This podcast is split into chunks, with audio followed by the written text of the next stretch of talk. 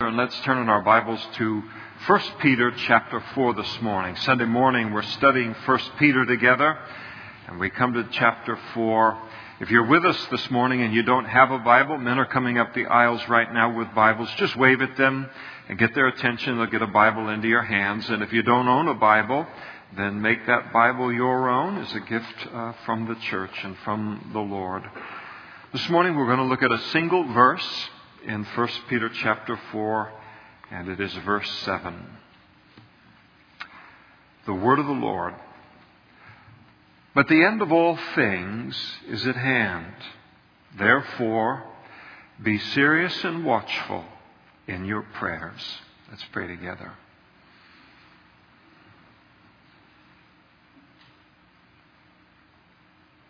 Father, we just acknowledge before we even turn to your word this morning. We just stand in awe of the fact that this verse is in your book as a revelation of you, as a expression of your heart toward us, knowing that we need to hear this, knowing we need to know this in our life and in our walk with you, being so far from home at the moment in this place called earth on our way to heaven. And we pray, Lord, that you would just take this verse and lift it off of the printed page. And not only give it a place of understanding in our minds, but Lord, that you would show us the place of practice that it can have and should have in our individual lives. Thank you for loving us the way that you do. Thank you for caring for us the way that you do caring enough to speak to us. Thank you for this revelation. We pray that you give it life to us now. And we ask it in Jesus' name. Amen. Please be seated.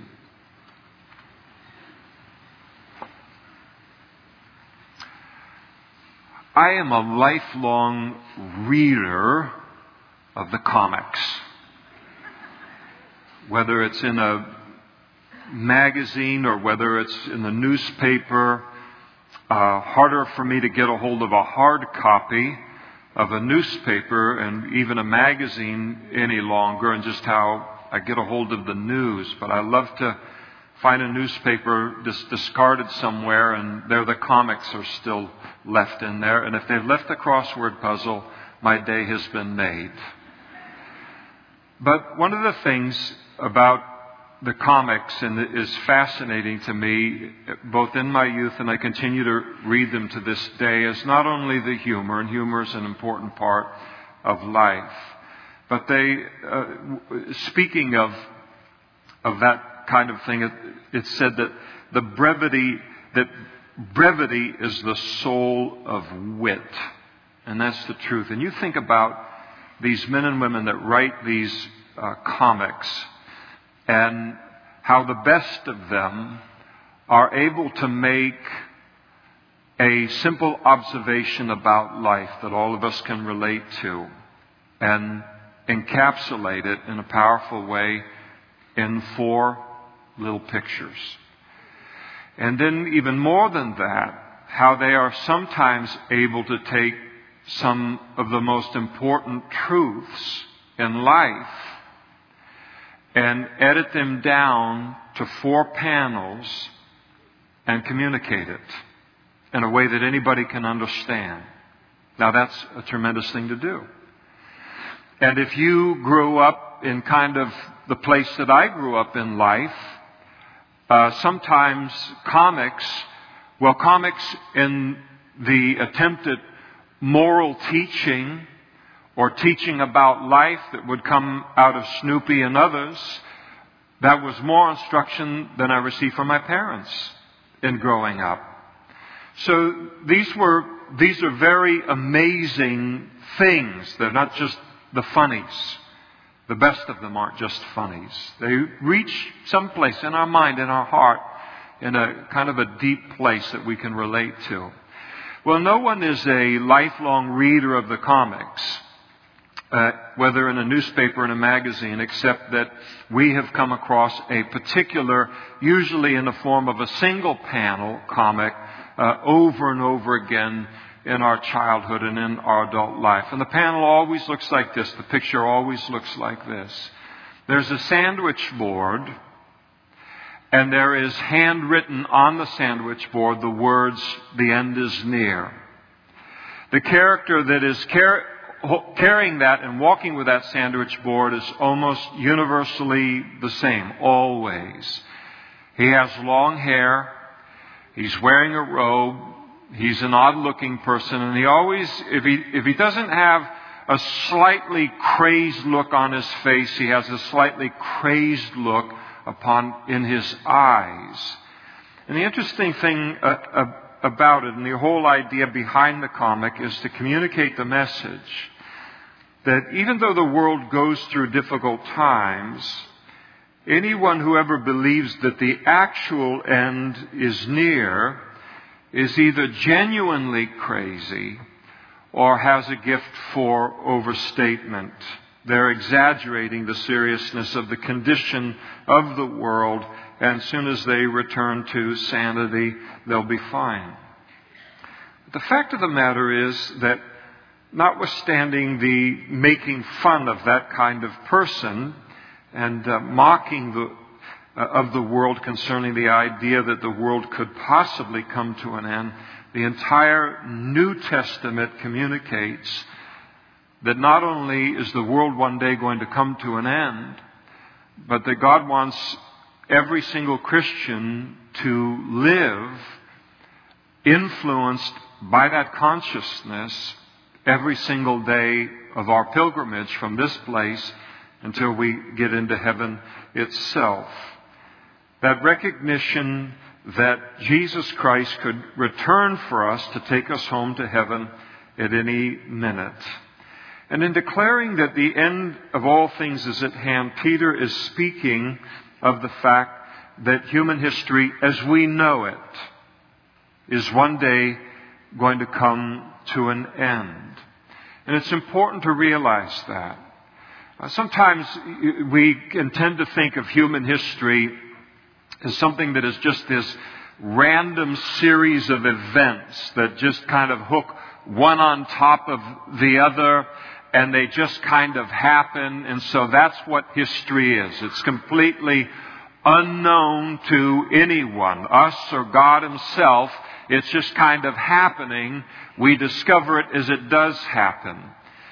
And so there is the, uh, sometimes if a person isn't a, a, reader or isn't a student of history, um, we can conclude that history is kind of like that. It's just this thing that's happening before our eyes that's out of everybody's control because that's what it's looked like in the narrow band of our life uh, span.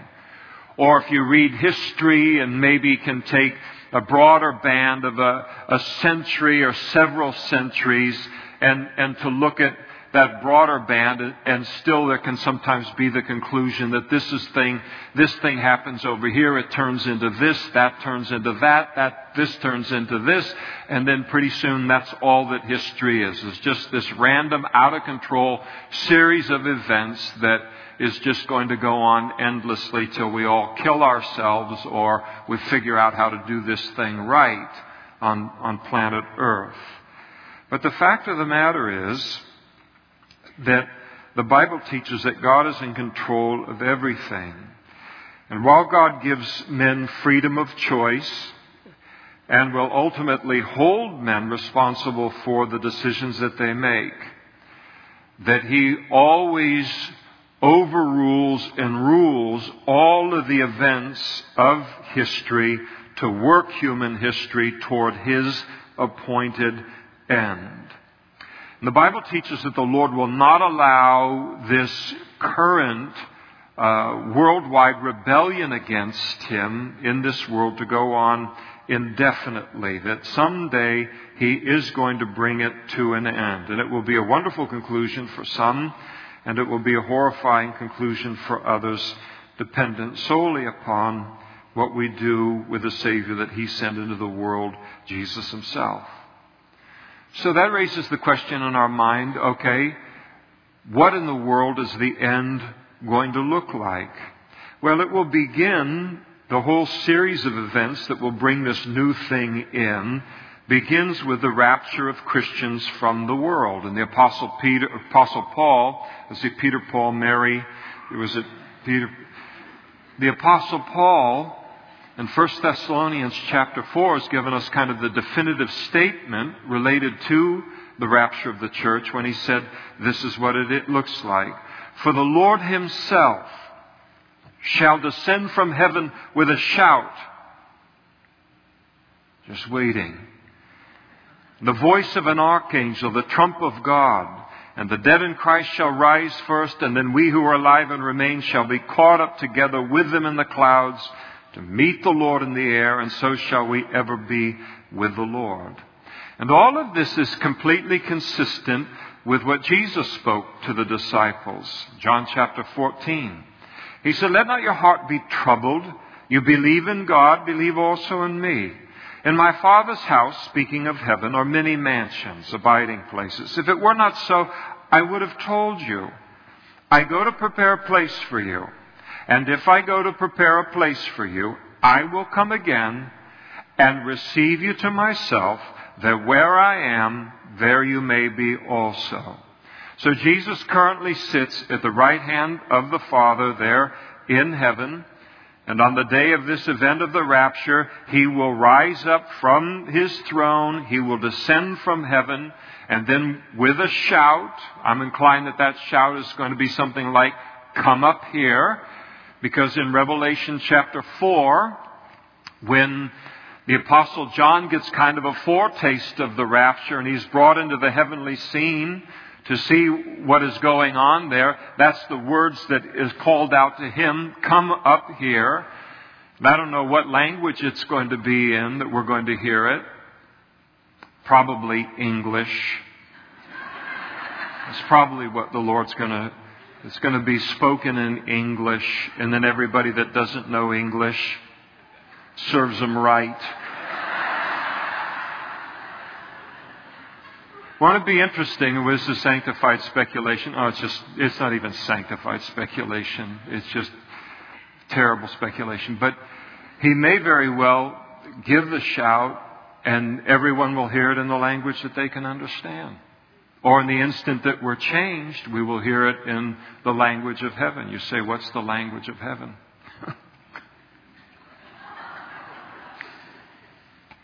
we automatically think English sometimes.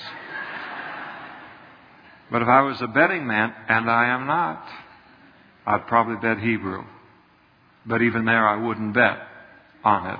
But it'll be a language that we'll hear. Come up here and in a split second, in a nanosecond, in just the time that it takes that light to reflect off of my eye, every Christian in the world at that time is going to be caught up or raptured into the clouds to meet the Lord in the air. It's going to happen in an instant, and it will happen with great force and with great power. One minute we're going to go from doing whatever we're doing at that moment in time, and the next moment we're going to be face to face with the Lord, taken into heaven, and so shall we ever be with the Lord. And the net result of that particular event of the rapture is that it's going to remove every Christian from the world, except for 144,000 Jews that'll be a witness for the Lord. But it's going to leave behind a world that is completely populated, at least in large part, by those who've rejected God, rejected His truth, rejected His commandments, and most importantly, rejected His Son, and the salvation that's found in Him alone. Now, God doesn't remove His church from the world to say, listen, you thought an amusement park ride was wild. I can top that. He's not flexing His muscles. He's not showing off or anything like that. The rapture of the church, there's great sober intent behind that particular event. It's done for a reason. And it's done in order to remove His children, Christians, from this world before he pours out his righteous judgment upon it, upon a world that has rejected his Son. Because the Bible teaches that we are not appointed unto wrath. Christ bore our wrath, the wrath that our sin deserves. The wrath of God, the judgment of God, the righteousness of God must be appeased. It must be satisfied. or he can't be a righteous God. And when we put our faith in Jesus Christ for the forgiveness of our sins, acknowledging that he has borne the wrath that our sin deserved, then we are no longer appointed under wrath because that would mean that the penalty was being paid twice for our sin. Jesus has already paid it for us, and we've appropriated it by faith. Peter, Paul, well, see, here we go again.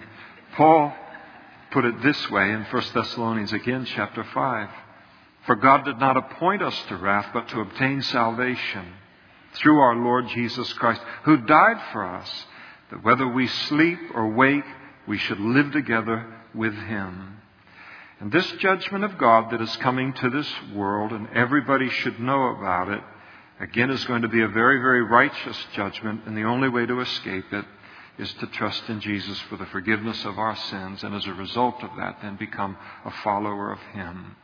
The fact of the matter is, is that this world deserves judgment for its sin, for its corruption, and that judgment, God says, is coming. The rapture is then going to be followed by a seven year period known as the tribulation period. We talk about the tribulation period, we talk about the great tribulation period. The tribulation period speaks of the seven years. The great tribulation technically speaks of the final three and a half years of the seven years when kind of the greatest of the judgment is poured out on the world. And Jesus declared concerning this uh, period of tribulation in Matthew chapter 24, He said, For there will be great tribulation such as has not been since the beginning of the world until this time, no, nor ever shall be. That came out of his mouth. That's his spoken word to the world. And unless those days were shortened, no flesh would be saved. But for the elect's sake, those days will be shortened. That's Jesus' way of saying, you don't want to be here. You don't want to be here for that seven year period. At the end of the Great Tribulation, of the tribulation period, Jesus will return at his second coming. He will set down his foot, and it's amazing to think of the Mount of Olives. If you ever get to go over there and visit the Mount of Olives as it stands on the uh, western side or the eastern side of the brook of Kidron there in Jerusalem, and to realize here is this mountain waiting in human history for the touch of a single foot at the second coming of Jesus. And at his second coming, he will then enter into the city of Jerusalem and he will then rule the world for 1,000 years. It's known as the millennial reign of Christ or the thousand year reign of Christ, after which there'll be a white throne judgment. And then following that will be the creation of a new heavens and a new earth. And Peter writes of it in his second epistle, chapter 3, and he says, But of the day of the Lord, but the day of the Lord will come as a thief in the night, in which the heavens will pass away with a great noise, and the elements will melt with fervent heat, both the earth and the works that are in it will be burned up. And therefore, since all of these things will be dissolved, what manner of person ought you to be in holy conduct and godliness. Well, certainly not a materialist. Looking for and hastening the coming of the day of the Lord, because of which the heavens will be dissolved being on fire, and the elements will melt with fervent heat. And nevertheless, we, according to his promise, look for a new heavens and a new earth in which righteousness dwells. In other words, one that isn't touched or contaminated by the fall and by sin. It's all going to burn up one day and melt with a fervent heat. Some of you, I am no scientist, but some of you may be aware in terms of the atomic structure, the internal structure of the atom, that the way the whole thing is set up with the negatives and the positives and the likes uh, repelling one another and the opposites attracting and the whole thing, that in that atom you have the uh, likes, instead of repelling one another, uh, they are held together despite that, that repelling kind of power. It so mystifies the scientists. They have no explanation for it. How come this works within the structure of the atom in a way that it doesn't work everywhere else. And they're so mystified by it and without an explanation that they've come to the conclusion that it's held together by atomic glue. And not to be mistaken with meat glue, which is another problem uh, related to our food supply, which I'm not going to get into. But atomic glue, somehow this is just held together by atomic glue. The fact of the matter the Bible teaches is that the Lord holds all of this together. And that one day it won't be some gigantic feat of strength or whatever for him to destroy the current heavens and the earth, however far it goes out, however many light years. All he has to do is simply release his power from holding the whole thing together, including the chairs that you sit on, the human body, anything, and the whole heavens and the earth, and it will simply become, every cell will become its own atom bomb and explode and dissolve in a fervent heat. This fallen world and this universe will be destroyed by God. It will melt with that fervent heat and give way to a new heavens, a new earth wherein righteousness dwells. Again, as I said, unmarred by any sin. And the next step in that prophetic sequence is the rapture of the church. And it's always good for us as Christians to be reminded of the fact that the Lord could come back at any time. And that's how He wants us to live as Christians. And it's a privilege to live that way. Always good to be reminded of it. But it is even more important to us when we find ourselves in the condition that the Christians did that Peter was writing to 2,000 years ago in the middle of great suffering and great difficulty. And could it be, as Peter is describing here, the situation here, that he has not only in mind who he is writing to 2,000 years ago, and of course it's true, but having in mind that generation that would be close and at the point of Jesus' return for the church. To be reminded that Jesus is going to return for us. Jesus taught that the, uh, as we look at the Christians in that time of, of Peter, wrote that all the, the difficulty that they were in, the Bible teaches that as the rapture draws near in time, the world is going to be experiencing even greater instability and difficulty for Christians on many levels. And again, we remind ourselves that the Bible wasn't written just to American Christians. In terms of religious freedom, this is the greatest country in the world to live in for pure religious freedom. We could pinch ourselves that we get to wake up in this land every single day for the freedoms that we have here. Much of the rest of the world, persecution against Christians is so strong. I mean, all over the world. In some nations, because of the changes that have been made in terms of power structure within those changes, many of them Islamic countries, aided and abetted by Western powers, including the United States of America, we have made it very dangerous in the countries that we have tried to help to be a Christian in those countries. And so it's written to Christians in this, con- in this condition all over the world. And Jesus taught of that time, the last times, as the Bible calls them, in Matthew chapter 24 to the disciples. He said, Take heed that no one deceives you concerning this time leading up to the rapture. For many will come in my name saying, I am the Christ, and they'll deceive many. And you will hear of wars and rumors of wars. See that you're not troubled, for the, all these things must come to pass, but the end is not yet. For nation will rise against nation, kingdom against kingdom. There will be famines, pestilences, and earthquakes in various places. All of these are the beginning of sorrows. It's kind of an interesting list. He said the world will be marked by spiritual deception. A lot of deceivers in terms of religion out there, and a lot of deception going on. There'll be actual wars going on all around the world, just like we have today. And then rumors of wars, where the next ones are going to break out. So we just kind of wake up every day and we're like the proverbial frog that is boiled in the water because the water is brought to a boil with such a slow, uh, long period of time. And we just wake up and we say, we just get used to the fact that there are wars everywhere and that we're not only inundated by the seriousness of the wars, but also the, we get used to the rumors of where the next wars are going to start and we just begin to think that this is normal, this is all just the way that it's supposed to be and we get used to it. And Jesus is saying that yes, of course, all of these things have happened in, in human history. But, but the way that they'll come together in the last days is, uh, uh, is unique, as we'll talk about in a moment.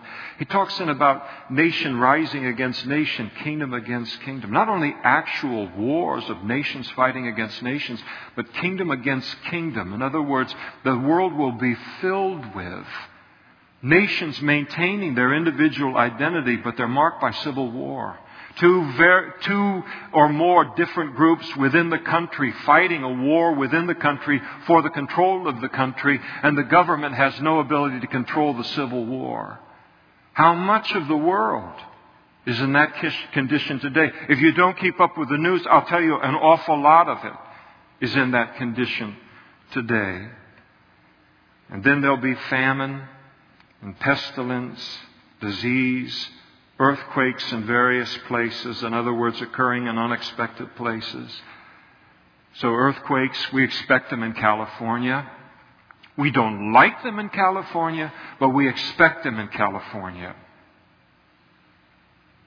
But they don't expect them in Nebraska,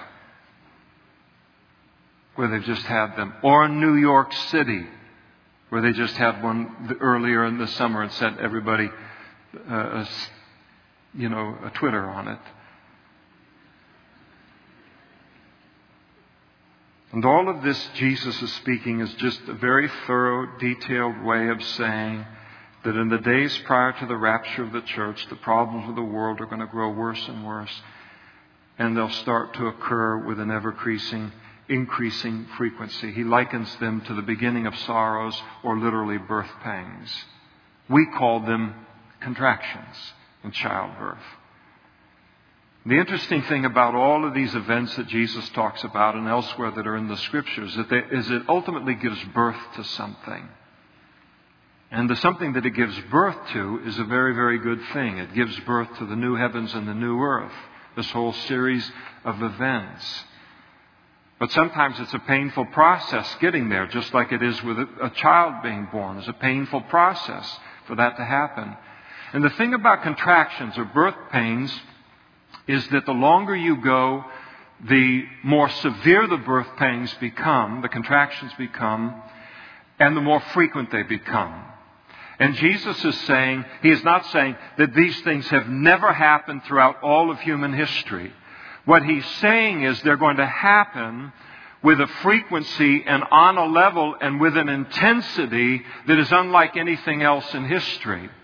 In other words, what will happen is these things will happen one after another after another until, like a child being born into the world, the mother hardly has any time to regroup herself and recover from the last contraction to get ready for the next contraction. And that will be the condition of the world in terms of these problems. One problem will rise up and it will be so great It'll use up all of the oxygen in the air, and then when the world takes and tries to apply itself to that problem, they no sooner get something less than a band-aid on it before the next big event occurs, and the next and the next, and there's no keeping up with it. And maybe you feel that way as you watch the news today, or as you get it online, or you get it from the newspaper. As one problem doesn't even have a chance to fully develop, let alone be addressed in terms of a solution before an even greater problem pops on the scene in terms of the whole wide world. And so we're experiencing this kind of thing in the world today, just as Jesus said that it would, would be. Well, in the face of all of this, in the face of a world that is really overwhelming at this point in terms of the problems that it has, and then the problems that you can look and say are coming inevitably because of a rebellion against God. You ever find yourself sitting there thinking, I'm powerless in the face of this? What in the world can I do? What in the world should I do? And Peter knew that those Christians 2,000 years ago, and he knew that Christians living in our age would feel the same way and ask the same questions. And this is where the second half of the verse comes in, having to do with prayer. And you notice he says again, For the end of all things is at hand. He doesn't stop right there. Oh, great. Could you give us a tip or two about how to handle that? He doesn't stop there. He said, Therefore, be serious and watchful in your prayers. Now, the old saying goes whenever you see a therefore in the Bible, you ask yourself what it's there for. Because the word therefore ties it to the previous thought. In other words, Peter is saying, I am coming to a conclusion. I'm continuing my thought progression here related to the fact that, but the end of all things is at hand. And now, here, what do we do the light of that? Therefore, be serious and watchful in your prayers. And as the world deteriorates, first spiritually and then morally, and then it always has to deteriorate physically after the previous deterioration spiritually and morally. Peter's saying that our prayer life is going to have to increase correspondingly. To the degree in which the world falls into the condition that Jesus said it would and said we need to recognize what's happening without being worried about it. Well, how in the world do you do that? He says, all right, then the prayer is going to have to rise correspondingly in order to maintain your sanity in the middle of all of it. Well, what in the world is prayer? Prayer is really just simply talking to God. Now, prayers, is one, prayer is, I'm at a loss for words. Prayer is an indescribable privilege. I can stand right here where I'm standing right now as a Christian. Or any place that I am, any time, any place in the whole wide world, and I can open up my mouth or open up my heart, and I can be engaged in a conversation with a God that created me, created the heavens and the earth, who sent his son into the world to provide us with the forgiveness of sins. I have access to him to communicate to him any time I want. You think about that. I can't always get my wife on the phone. I can't reach the governor. I can't reach the president. I can't reach the heads of states of different countries, but I can access God at any time. That is unbelievably awesome. That's an unbelievable privilege that is ours. But it doesn't change the fact that prayer is a very, very simple thing. It is just talking to that God that I've just described. Well, how in the world do you talk to Him? How in the world do we pray to Him? We're to pray to Him, the Bible says, just like you would talk to a friend. Just like we would talk to our best friend. Could hardly believe it if Jesus hadn't told us so. John chapter 15, he said, Greater love has no one than this, than to lay down one's life for his friends. You are my friends. What? If you do whatever I command you. No longer do I call you servants, for a servant does not know what his master is doing, but I have called you friends. For all things that I heard from my Father, I have made known to you. So you begin a prayer life with God. You say, all right, what am I supposed to call you? You got a lot of names in this book. And he says, well, just call me Father. All right. And then you start from there. The supreme thing about prayer is not its eloquence, it's not its length, but its sincerity and its reality. Jesus spoke of this continually.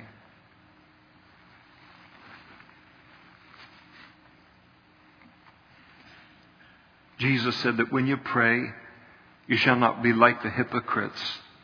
For they love to pray standing in the synagogues and on the corners of the streets that they may be seen by men. And then he goes on to speak of that kind of person. For they think that they will be heard for their many words. But we're not heard for our many words. I can speak a thousand words in insincerity, and they will not make the difference that 12 words spoken in sincerity to God will and won't mean as much to Him as the parable that Jesus told of the Pharisee and the tax collector. The tax collectors were hated by the Pharisees, the religious leaders of the day. And Jesus said two men went up to the temple to pray. One was a Pharisee, the other a tax collector. The Pharisee stood and he prayed thus with himself. You want to know what a good prayer is to pray that never leaves the room? You're just praying to yourself. Here it is. God, I thank you that I am not like other men, extortioners, unjust, adulterers, or even as this tax collector standing over there. I fast twice a week. I give tithes of all that I possess. The man has an eye problem. The tax collector, he stood afar off. He wouldn't even raise his eyes to heaven.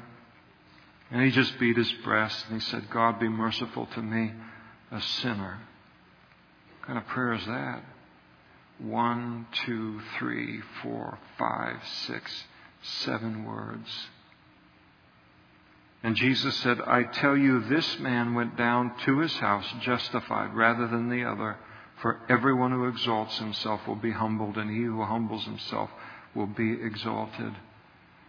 And so the Pharisee, he prayed for the benefit of his human audience.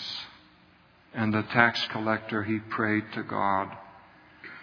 I think about, in terms of brevity in prayer and reality and God able to read a lot into a little sometimes in prayer with Peter on the Sea of Galilee, and he's walking on water because Jesus invited him to come out and walk on the water. And he's doing great until he takes his eyes off Jesus and puts his eyes on the waves, and then he begins to sink. And they're one of the shortest prayers in the Bible. Tonight in Nehemiah, we'll look at the longest prayer in the Bible. One of the shortest prayers in the Bible, three words. He said, Help me, Lord. Jesus said in a huff, You call that a prayer? There wasn't a thee or thou in the whole thing. And I need three sentences to warm up before I even got a sense of where you're coming from. You just get this three prayer thing. Now the Lord just reached down, took him by the hand, pulled him out of the water and up into the boat, into safety. It was a sincere prayer. Don't complicate it. Just say to the Lord what's on your heart to say. Well, what do we pray? What kind of things do we pray to Him about? everything, anything and everything. Philippians chapter 4. Be anxious, Paul said, for nothing, but in everything by prayer and supplication, with thanksgiving, let your requests be made known to God. If it's important to you, it's important to God. Oh, come on. Sometimes I listen to a pastor's perspective, and uh, it was a couple of weeks ago I heard somebody call, oh, I'm going to get into trouble here. Wait a second. Let me rethink this. No, it is not worth the damage. It has nothing to do with Chuck or Don Stewart or anyone. I don't want to hurt somebody's feelings in the room. So, but the fact of the matter is, is that if it's important to you, it's important to him. And that's an amazing thing to think about. If you want to talk it over with him, there's the realization he is always eager to do that with you. And David did it, and David encouraged everyone else to do it as well. Psalm 62, verse 8. Trust in him at all times, you people. Pour out your heart before him. God is a refuge for us. that word pour in the Hebrew means to spill, spill completely. I come from a home uh, of, of spillers growing up. Reach across over here, there go the milk. My granddaughters are the same way.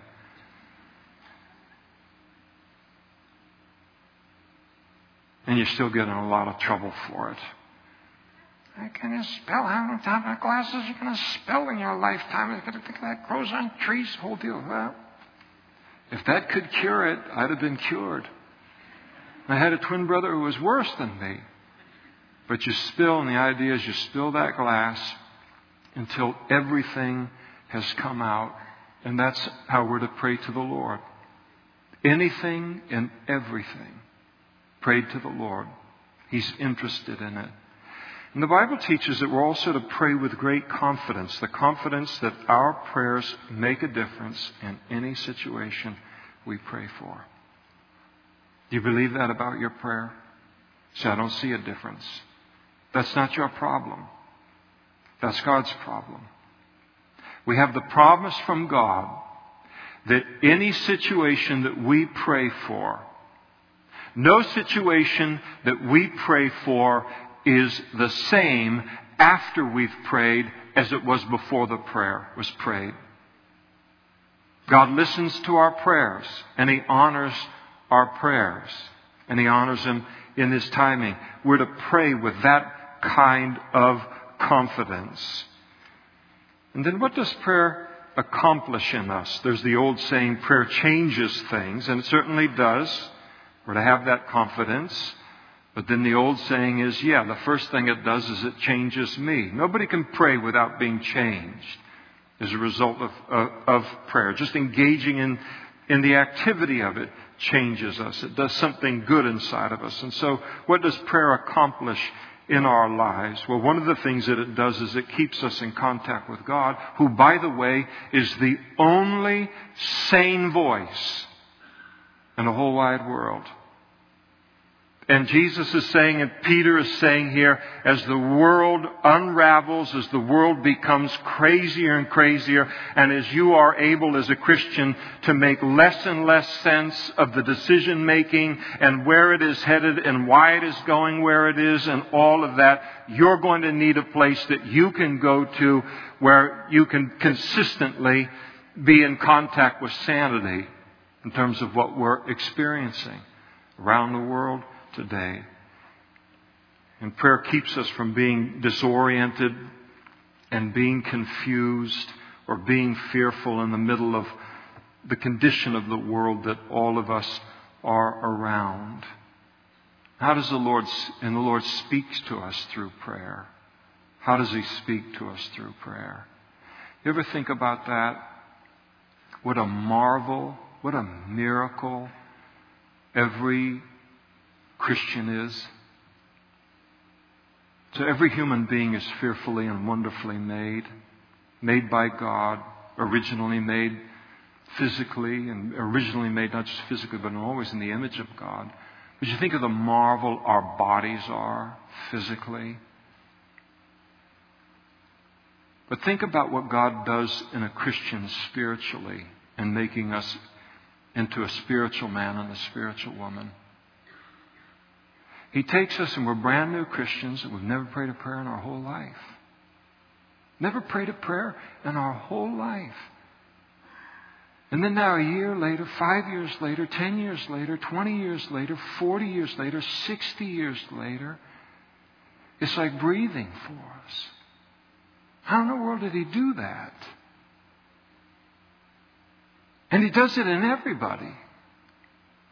Whatever their intellectual capacity, whatever their education, whatever their exposure, whether they can, they have a Bible that is a whole Bible that is in their hands, or they get the Bible in pages as it's passed around in the city that they live in.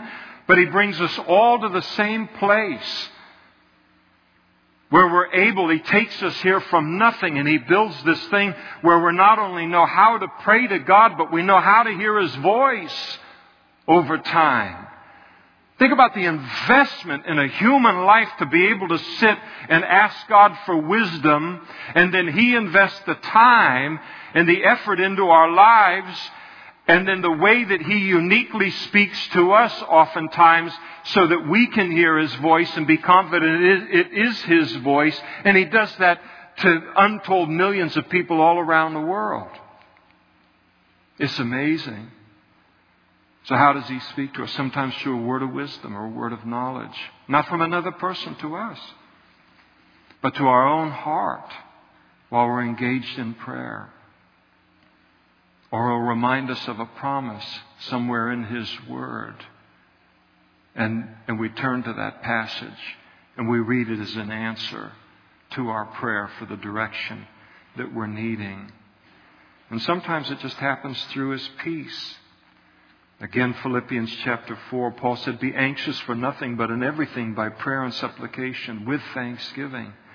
Let your requests be made known to God. And the peace of God, how peaceful is God?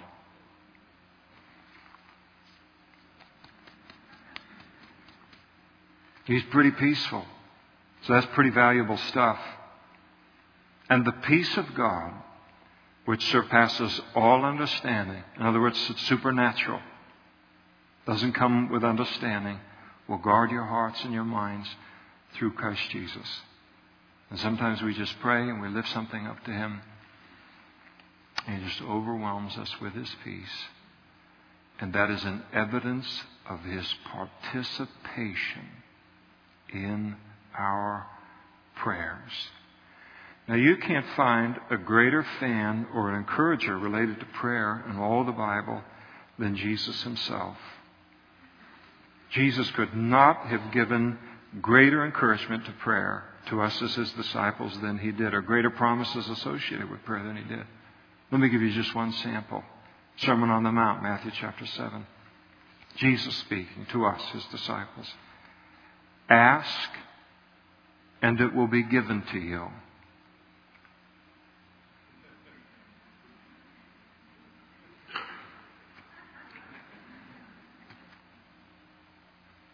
Seek, and you will find.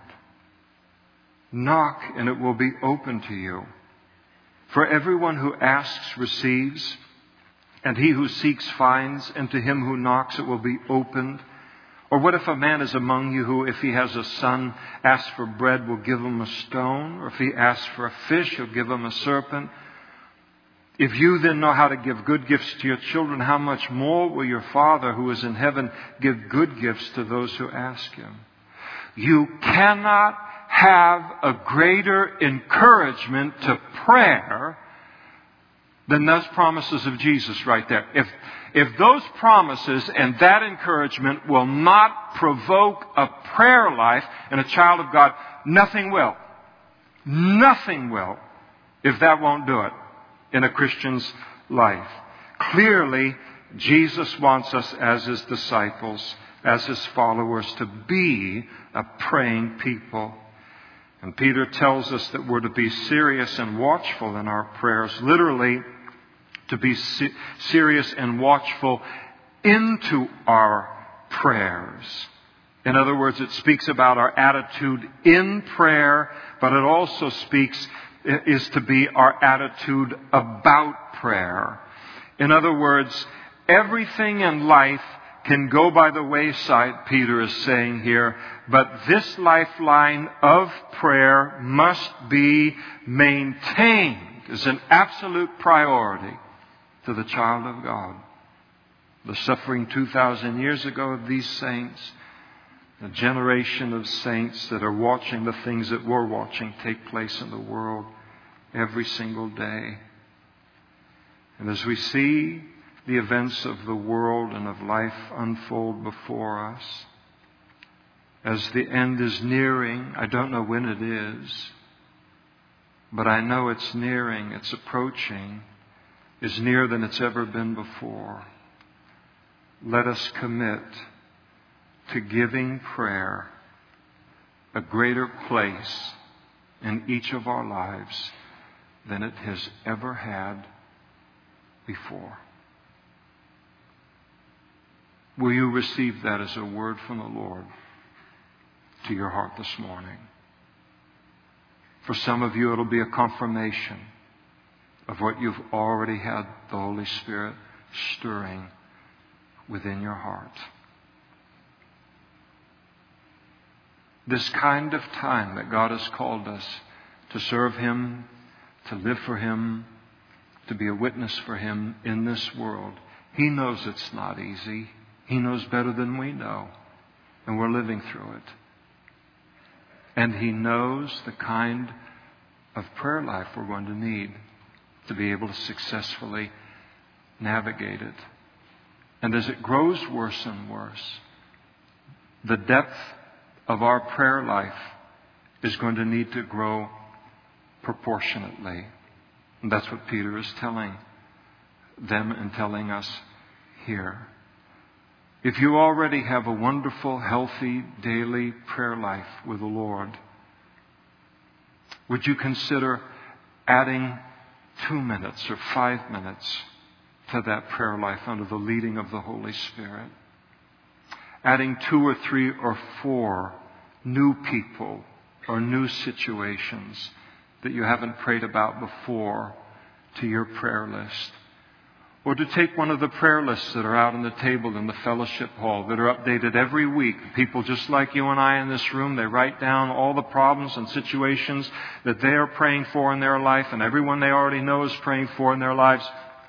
They say, I want my church family to be praying for this as well, and to pick one of those up and to begin to pray for it. Or to glom on to one of the many prayer meetings that go on in the church and associated with the different uh, ministries of the church. Or maybe to find two or three people that are like minded with you on this issue and say, Yes, the Lord is stirring my heart in this area. Let's come together at this particular time each week and let's pray under the leading of the Holy Spirit. And if you don't have a prayer life with the Lord at all as a Christian, nothing consistent, nothing that happens even on a weekly basis, much less on a, on a, a, a daily uh, basis, then would you just consider beginning that prayer life with the Lord this morning? Just to begin one. To say, God, I don't have this. I'm not going to have anybody stand or anything like that. Say, God, I don't have this. It's not a part of my life. I know you. I know I'm on my way to heaven. I know all of those things, but this is not happening in my life. And I'm a wreck, and I don't know why I'm a wreck, but I'm a wreck, and now I know why I'm a wreck.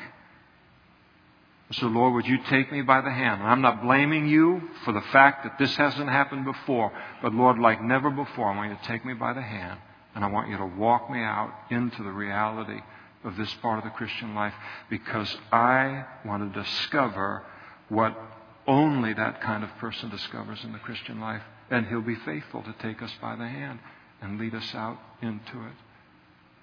God calling us through His Word this morning and by His Spirit as well to a deeper and a greater place of prayer. Let's stand together and we'll pray now.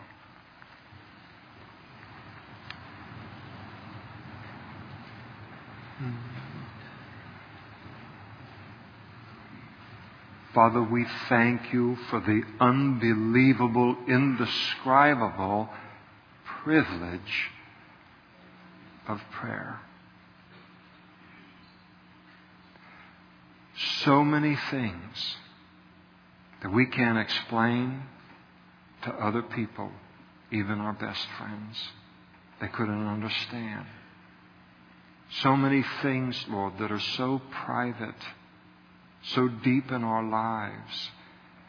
You're the only one that we feel safe discussing them with. Thank you, Lord, that you have given us this access to yourself. And we thank you, Lord, for being willing to pay the price of the sending of your Son to give us that kind of access. And here we are before you as your word says, everything is open and naked before you with whom we have to do. And we pray, Lord, that as you look at our hearts individually and our desire to continue to grow in this amazing privilege of the Christian life, that you would take us by the hand and lead us out into it. Show us what it needs to look like in our schedules Show us what needs to go out of our lives to make room for it. Lead us and direct us in our prayers. Meet with us. Speak to us. All of the things that we've talked about, Lord, we simply ask as we surrender to you this morning that you lead each and every one of us into the prayer life that you know that we need for the age that you have called us to serve you, and the prayer life that blesses you and shows respect to you, and the prayer life that translates into great blessing for other people as well. And we entrust you in asking for this, Lord, and give you praise ahead of time for how you're going to answer this prayer. And we ask it in Jesus' name. Amen.